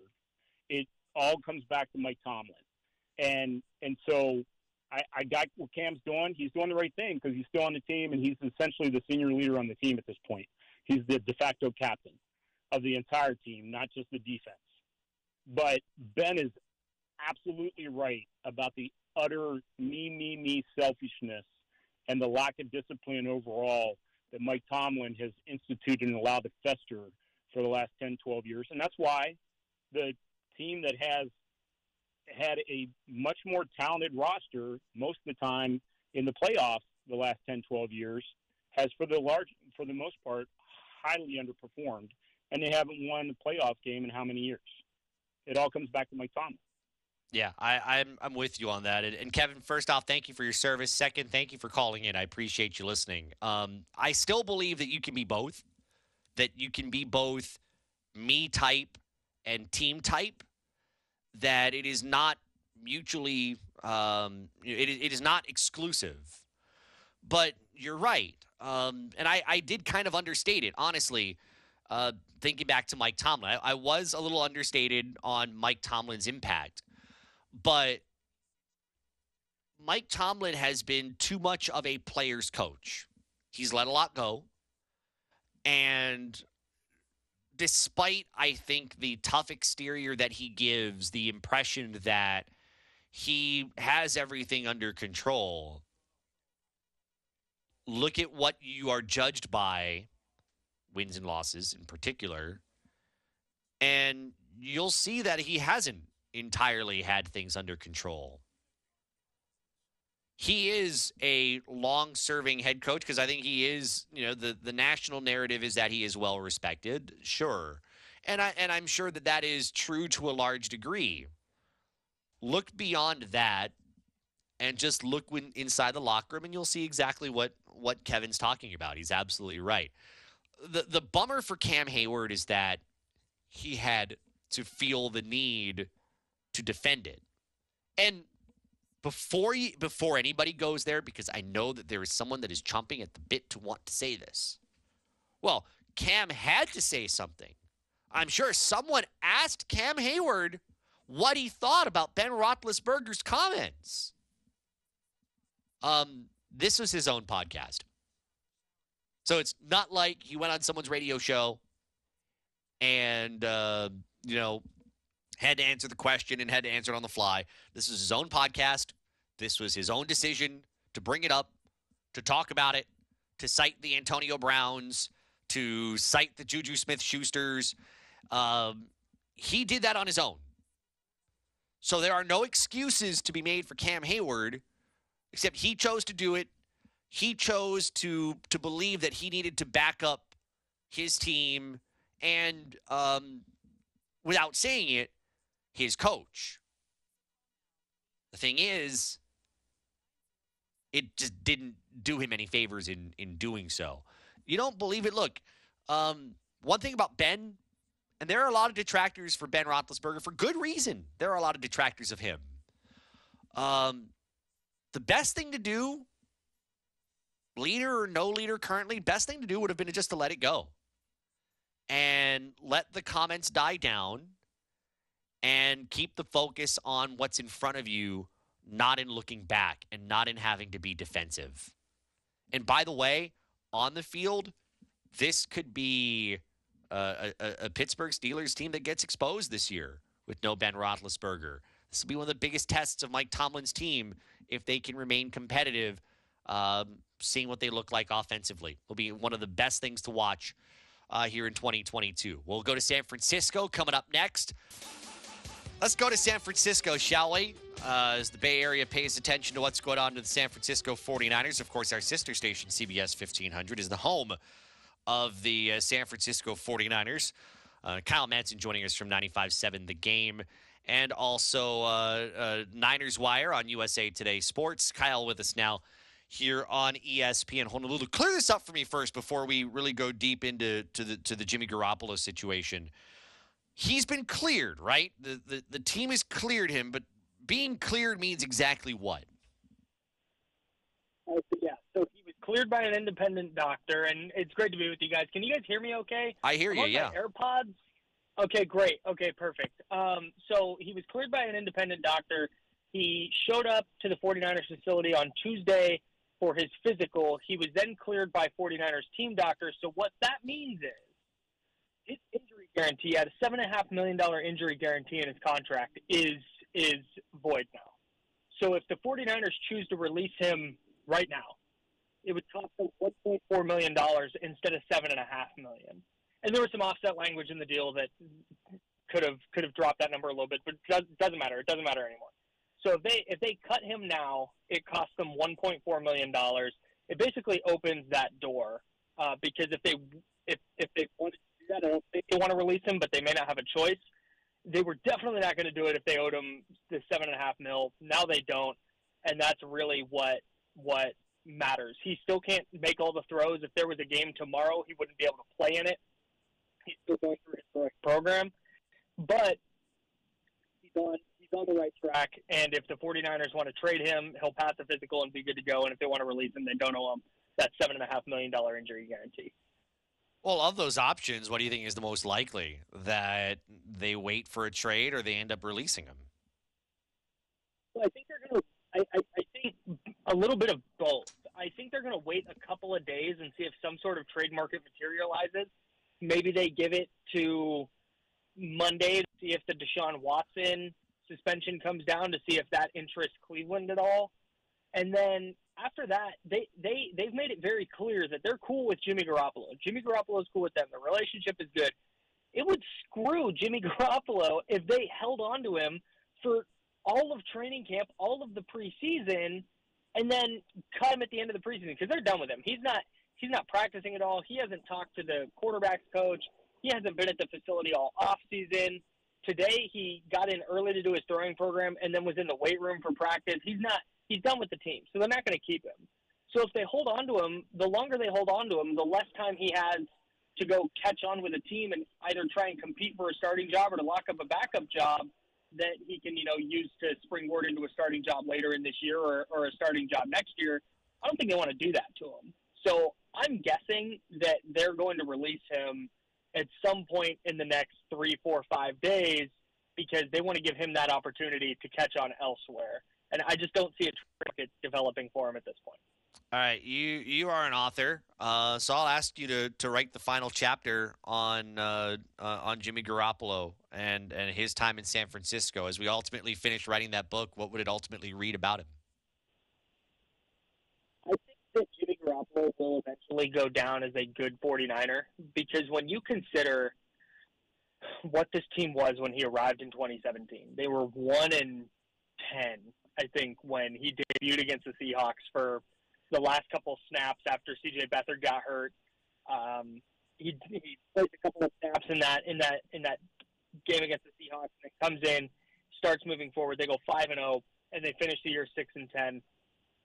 He gets hurt in 2018, comes back, helps him get to the Super Bowl in 2019. And I know it, the narrative on him has gotten shifted a little bit, but I think history is going to remember that the final 10 games of that 2019 season, he was awesome. Like, he was genuinely terrific. And then, you know, he gets hurt in 2020, and then 2021 they go to the NFC title game, and I think that Week 18 game in LA where he brought him back against the Rams will kind of go down in 49ers history as, a, as an all-time performance. Along with his Week 17 game in 2019, he was awesome in Seattle that year as well. He didn't throw any touchdowns. I think he was like 18 of 22 for 230 or something like that. He was he was good. He was really really good. So I I, I just I think he's going to go down as a good 49er. I think once people stop stressing out over him throwing fastballs into the middle of a linebacker's chest, I, I think that people will remember him a little bit more fondly. And the other thing is, is if Trey Lance is good, which that you know jury's still out, but if Trey Lance is good, Jimmy Garoppolo is going to get some credit for that because his willingness to be the lame duck starter last year and to work with Trey Lance and to have a good relationship with a rookie quarterback who was brought in to take his job, that could be massive for for Lance's development. And I think if Lance winds up being good, especially if he hits the ground running this year, I think there's a lot of people that are going to point to Jimmy and go, "Man, he he made this happen. Trey wouldn't have been ready last year.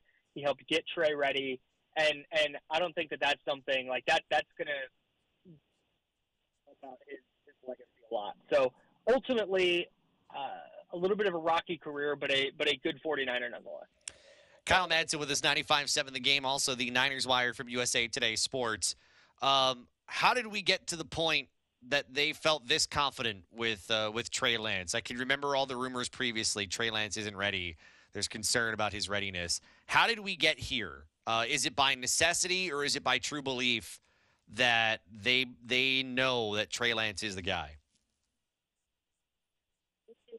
Because they they know Trey Lance is the guy. At least they hope they know, right? At some point, he has to play, and that's what there there were there were people nationally talking about how Jimmy Garoppolo gives the 49ers a better chance to win the Super Bowl this year or right away.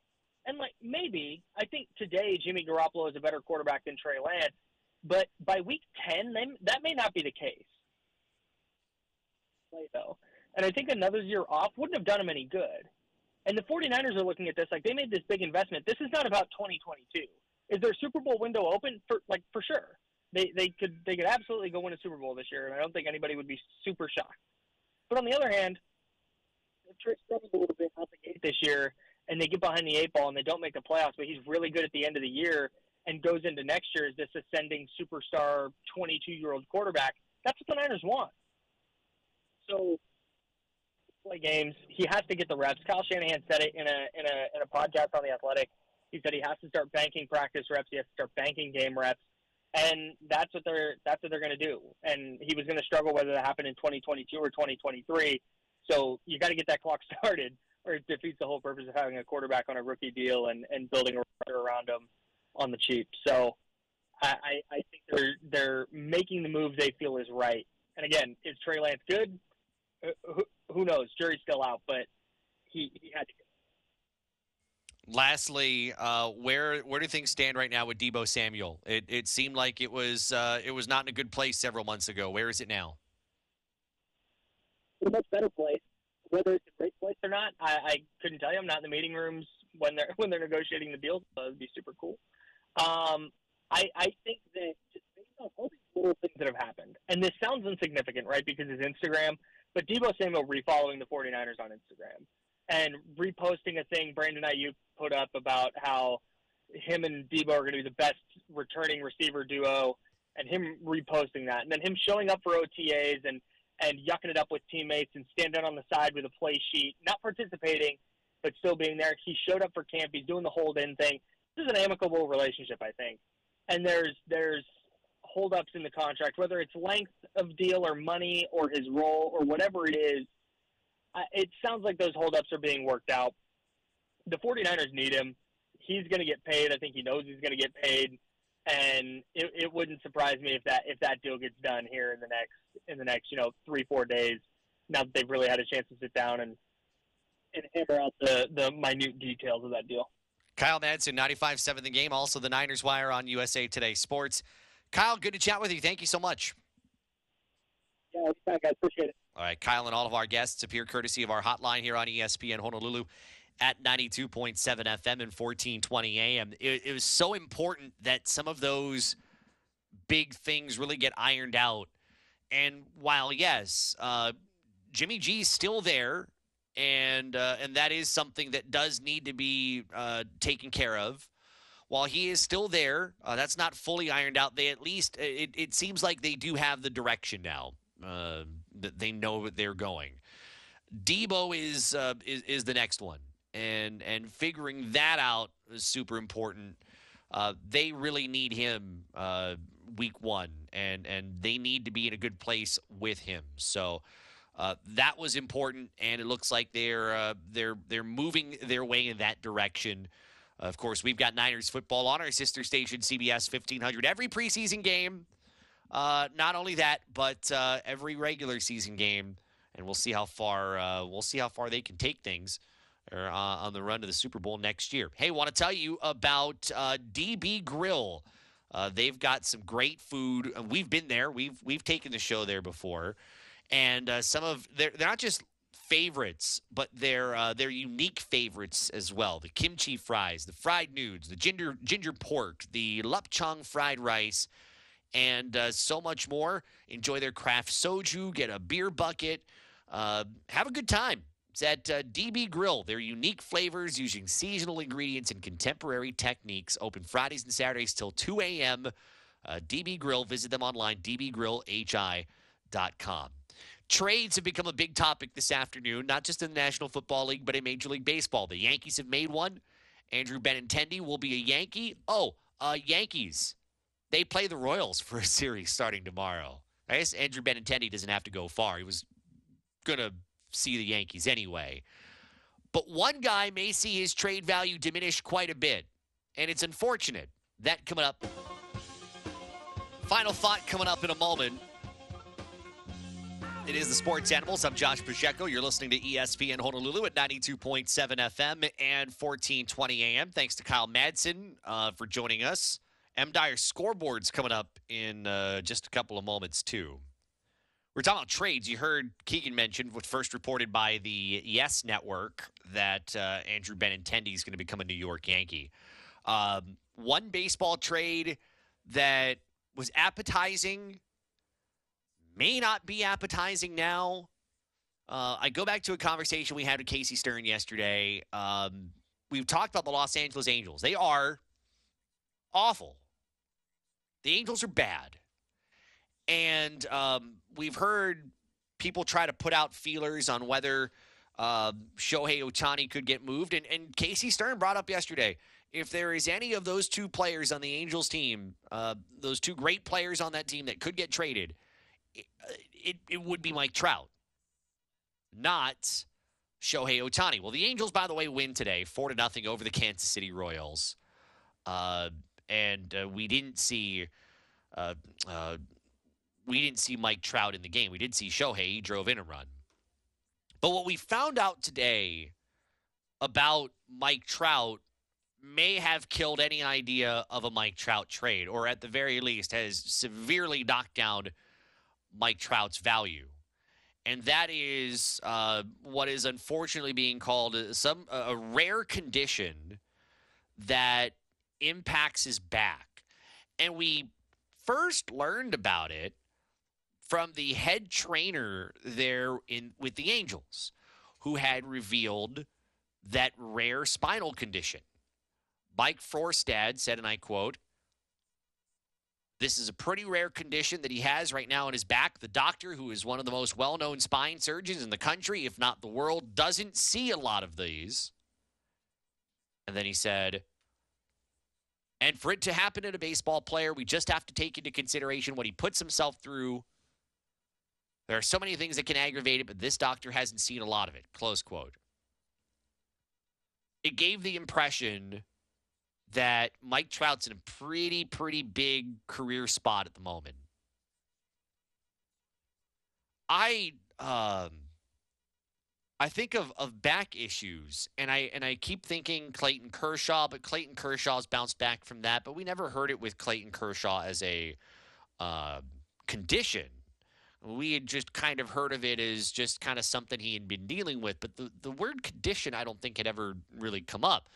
We're talking about an everyday player who is in center field, who has a lot of power on his swing, very good defensive outfielder, has good speed. We're talking about someone that has a lot of tools in his proverbial bag that this would almost suggest that Mike Trout's ability to be that best in the game player um, could get severely hampered very soon. Uh, if it's not all, if it's not something he's already dealing with already. And the thought that someone just three years ago, uh, Mike Trout signed the law, signed signed a deal that what four hundred twenty six and a half million dollars. At that time when he signed it in 2019, it was the largest contract for a professional athlete in sports. That he is locked into LA through 2030. He's going to make $35.4 million a year until he's, what, 38, 39 years old. He's got a no trade clause, There are no opt outs. Um, there, there are some things in here that are very um, team favorable, including, again, the full no trade clause. And now just consider that he is almost looked at as someone with the contract that he has.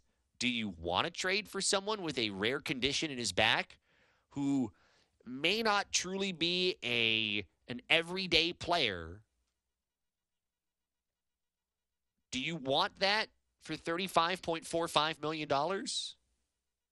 And might I add, at the age of 30, which is amazing.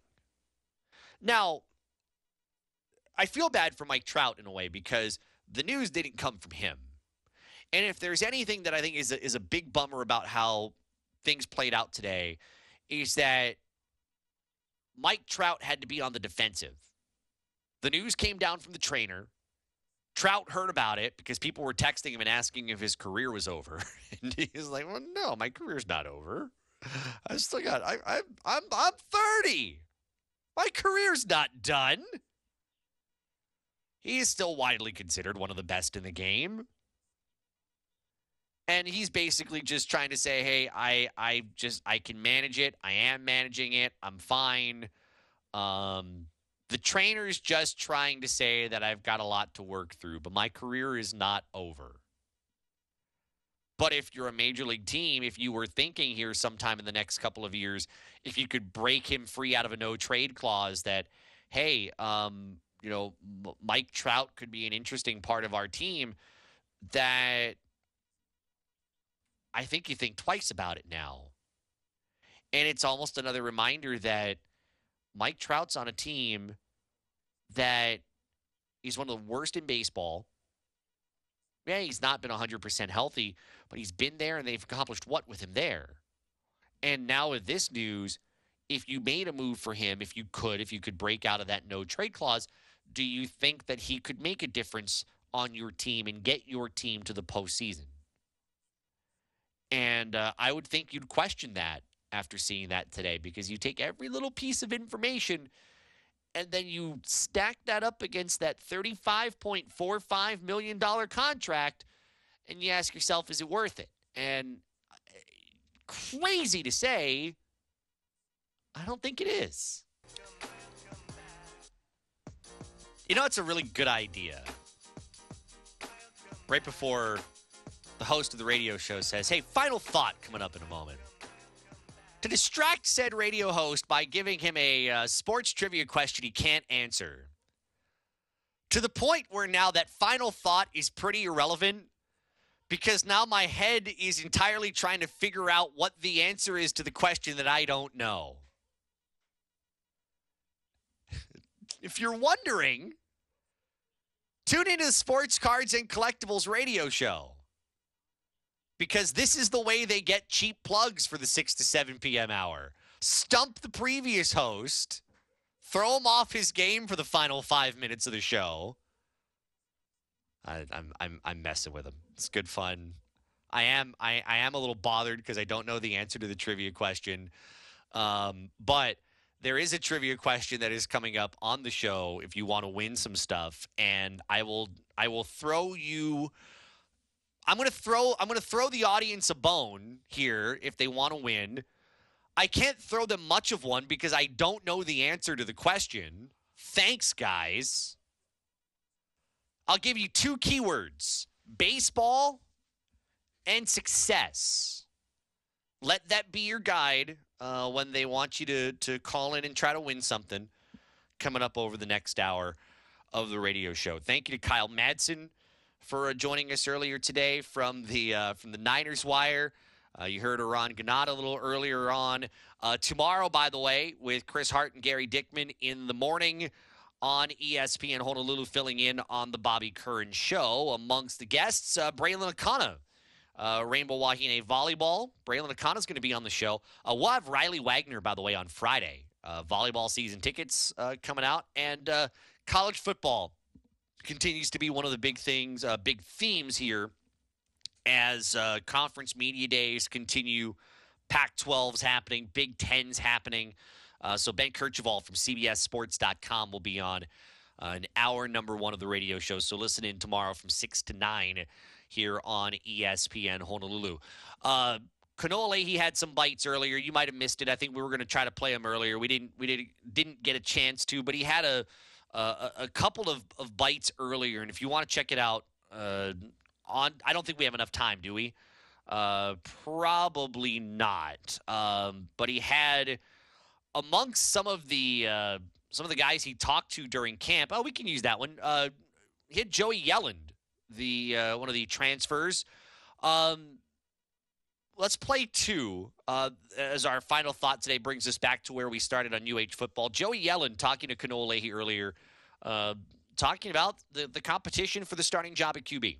I mean, I'm confident. Uh, you know, I think if you asked any quarterback here, they should say that. Like, if you're not, you know, what are, what are you doing? So I think you got to be confident. You got to feel like you're the right guy for the job. I think everyone should feel that way. Well, How do you feel about what you put on display here? Just day one, obviously. Uh, it's day one. Um, I, I mean, I think you know there's always going to be room for improvement, especially uh, you know on the first day. Um, but I, I thought we had a lot of young guys around. I'm new, so it, it was a lot of just new things for everybody, and I think that kind of showed maybe at, at some parts. But I thought it was a good first day, and I, I think we're gonna.